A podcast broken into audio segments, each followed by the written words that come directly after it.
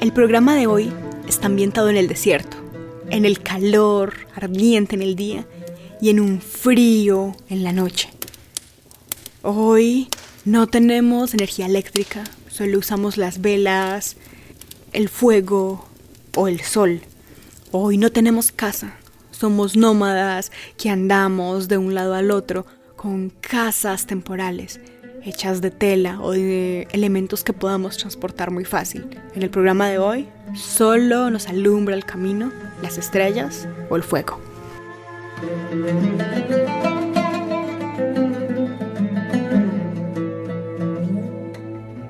Les doy la bienvenida a un nuevo programa para viajar entre cartas, entre historia, entre documentos, entre historias de personajes que están lejos de nuestra geografía, de nuestro contexto y hoy de nuestro continente. Les acompaña Sara Gaviria Piedraita.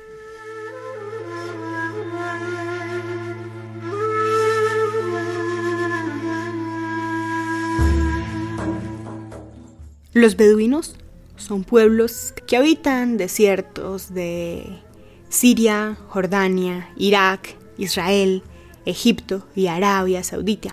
Estas historias sobre los beduinos tal vez no las oímos más allá de algunos estereotipos o de algunas representaciones muy marcadas por tal vez el cine de Hollywood, pero ¿qué hacen ellos? ¿Qué piensan? ¿A qué se dedican? Cómo sienten la pérdida, cómo sienten el amor. Algunas de estas preguntas no tienen respuestas en cartas, porque las cartas hablan de la escritura, hablan de documentos que han sido guardados con el tiempo y que también solo pertenecen a personas que fueron importantes o reconocidas, pero tal vez muchas personas con grandes talentos o con grandes historias que no conocemos porque nunca dejaron testimonios escritos o tal vez porque no sabían escribir. Muchas personas que conocemos que tienen historias increíbles o que tienen una vida asombrosa y llena de valor, no escriben, no saben escribir o simplemente no les gusta. Y son un montón de historias que nos perdemos, pero no solo de historias, sino también de la posibilidad de reconocer y conocer sus vidas. Así que hoy voy a hablar de un género literario muy particular que usan los beduinos, que no son precisamente cartas, pero que definitivamente es poesía.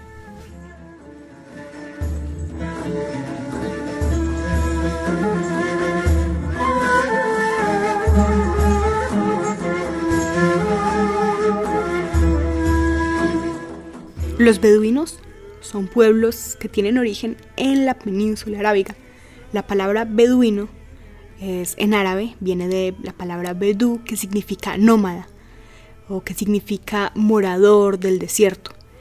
En las antiguas conquistas árabes, los beduinos se expandieron por mucho territorio y ocuparon parte del norte de África. Y hay algunas diferencias entre un grupo beduino y otro, pero generalmente tienen algunas características comunes. Hoy vamos a hablar específicamente de los beduinos que viven en un desierto, en el desierto occidental de Egipto. Y al igual que muchos otros beduinos, están organizados en tribus, eh, tienen orígenes árabes y se transmiten las historias de forma oral y tienen mucho que contar, como todas las personas, y sus historias hacen parte del patrimonio cultural inmaterial de la humanidad, lo que es muy hermoso, pero también muy difícil de capturar y contar. Así que el programa de hoy es resultado de algún rastreo que llevo rato haciendo sobre la vida de los beduinos.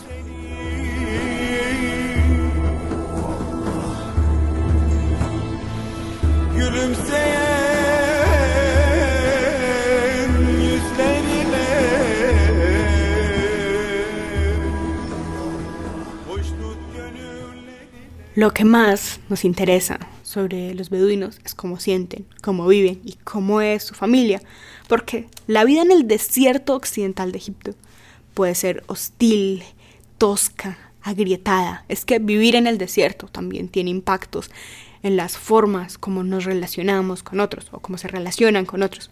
Y las familias beduinas que se mueven por este desierto han adaptado una especie de código de honor.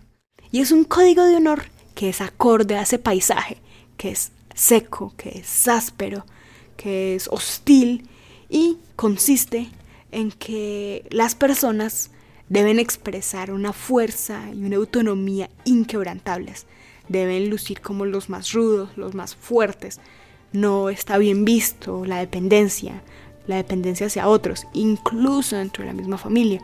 Eso de llorar, de sentirse mal, no está bien visto, sino que todos tienen que mostrarse rudos todo el tiempo porque es algo a lo que el paisaje y las condiciones en las que viven los llevan.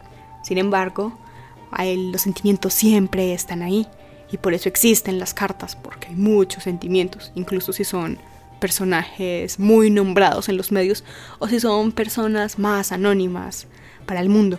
Los sentimientos están ahí, el dolor, el apego, el amor, la ausencia siguen existiendo, aun cuando nos dicen que no se debe mostrar. Así que pues voy a hablar de algunas investigaciones que se han hecho sobre la vida de los beduinos y cómo resulta que ese código que prohíbe las lágrimas, que prohíbe los cariños, que prohíbe muestras de afecto, tiene una forma de salir a flote. Entonces les voy a hablar de un género de poesía beduina que se conoce como el guinawa.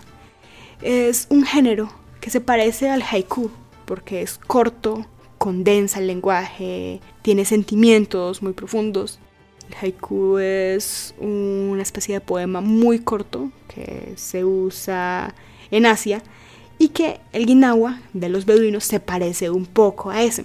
Es una poesía que no es escrita, no está en cartas, no está en libros, sino que se canta. Se canta en un medio de diálogo, en una reunión íntima. Es como si algunas personas están conversando sobre un hecho doloroso y cuando no pueden expresar ese dolor, cuando ya sienten que querían llorar o expresar ese dolor o contar que está muy mal, pues simplemente cantan y cantan en forma de poesía. Y a diferencia de otros géneros literarios, tal vez muchos de los que suenan en cartas en la historia o muchos de los que estamos acostumbrados a leer, es un género literario que no está reservado a escritores, académicos, a intelectuales o privilegiados, sino que pertenece a la cotidianidad de hombres y mujeres que usan la poesía como parte de su vida. Y es algo que me gusta mucho porque muestra cómo las narraciones, la poesía, es algo que forma parte de la vida, que las historias forman parte de la forma de afrontar el día a día. Y por eso lo traigo a este programa, porque generalmente cuento historias de personas que han sido muy reconocidas que tienen libros y que podemos fácilmente encontrar. Pero las historias de hoy podemos acceder a ellas gracias a, pues, al estudio de estos textos y a las traducciones que hizo Roberto Segrop para la revista Literariedad.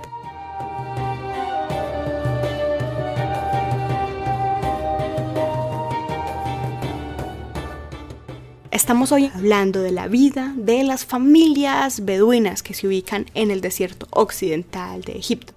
Voy a empezar con la historia de Safilla. Safilla es una mujer beduina, es egipcia y alguna vez habló del divorcio del hombre con el que estuvo casada por 20 años. Ella cuenta que estaba amamantando a su hija menor cuando él la dejó. Ella estaba enferma y cansada pero él apareció una tarde y simplemente le dijo, ya no estamos juntos. Ella, siguiendo el código de honor del desierto, le dijo que no le importaba, que estaba muy bien, que se fuera. Y contaba que ella jamás le molestó eso, que nunca, nunca sentía nada, que estaba muy bien. Sin embargo, cuando llegó el momento de recitar su poesía, cantó algo que decía lo siguiente los recuerdos agitados por la mención del amado. Si los liberara, me encontraría inundada. Oh, sed fuertes ojos míos. Queréis ver a ciertas gentes que luego desaparecen.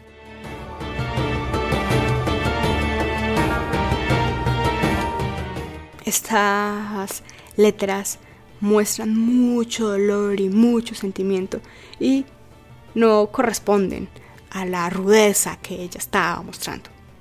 Voy a continuar con la historia de Racite.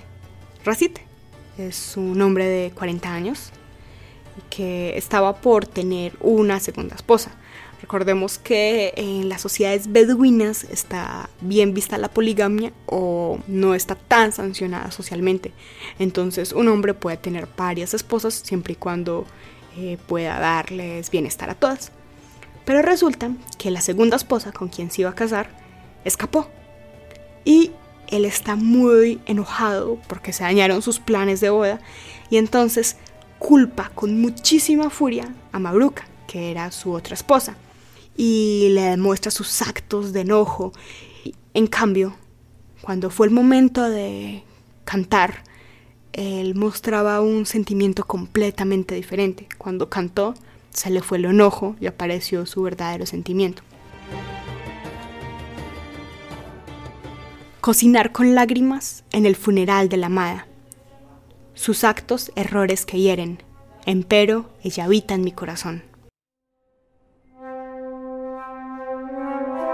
Mabruca, que es la esposa de Racid, estaba enojada porque no creía justo el reclamo, porque no fue culpa de ella que la otra prometida escapara. Y entonces le dice a Racid que se va a divorciar, que no le importa nada, que eso no es culpa de ella, pero luego cantó. Me infamaron para luego encontrarme inocente Ahora la culpa sobre ellos debe caer. Fue imposible hacer mis rondas. El hogar del hombre casado está lleno de sospecha. Aprisionada por el desespero y la rabia, la vastedad de mi alma se contrae. Largas y marchitas por la desesperación son las raíces que alimentan mi alma. Me comprometí a amar, me harás descansar. Ahora sufro. Oh sabios, Tenéis la cura y me la negáis. La noche en que partiste no había luna ni estrellas, solo un manto de nubes espesas. Separarnos fue difícil, el corazón mengua, los ojos pierden su luz. Férrea voluntad en el adiós, sin lágrimas los ojos hasta la separación.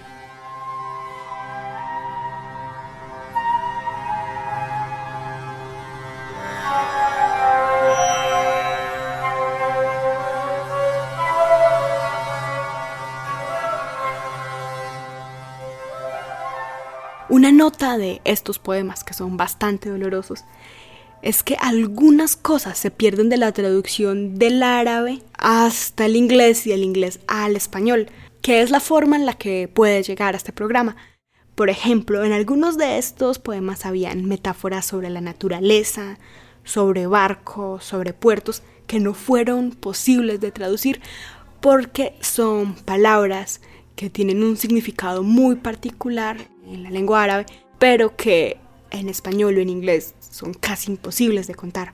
Así que sabemos que en esas palabras también hubo metáforas sobre naturaleza, sobre barcos y sobre puertos.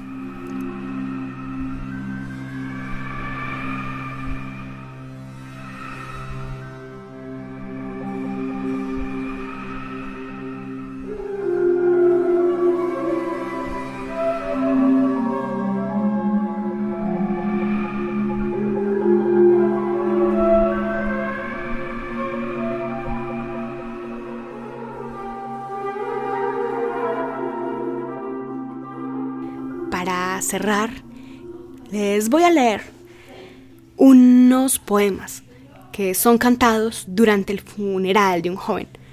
El conflicto entre dos comunidades beduinas dejó a un joven muerto. Cuando le encontraron estaba herido y todavía respiraba. El funeral no fue llorado, sino que fue cantado y recitado.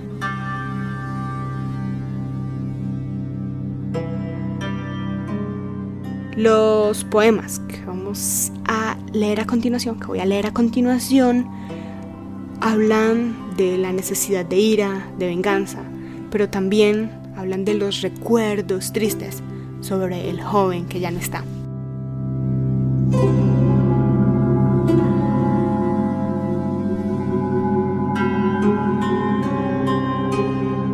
En tanto, no hay frontera posible, no hay sueño probable.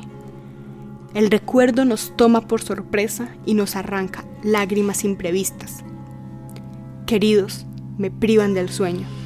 Solo hace falta que cierre mis ojos y mi mente se ve asaltada. Te fuiste, querido. Atrofiada, cansada y enferma me dejaste.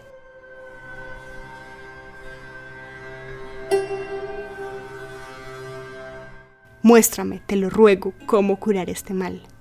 Ahogada en la agonía me pregunto, ¿es este mi destino, amor? En el olvido no es posible, solo un paciente dominio del desespero.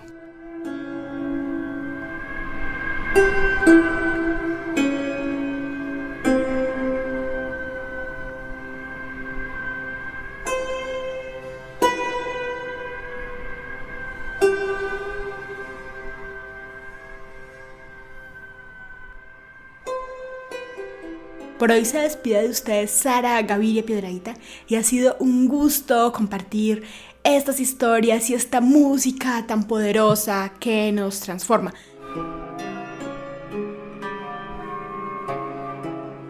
Por hoy estamos llegando al final de Baúl de Cartas. Hemos compartido con ustedes historias desde el desierto, historias de dolor, historias de angustia que raramente son escritas, que raramente son contadas, de las que sabemos muy poco, pero que hoy llegan hasta baúl de cartas y que compartimos con ustedes.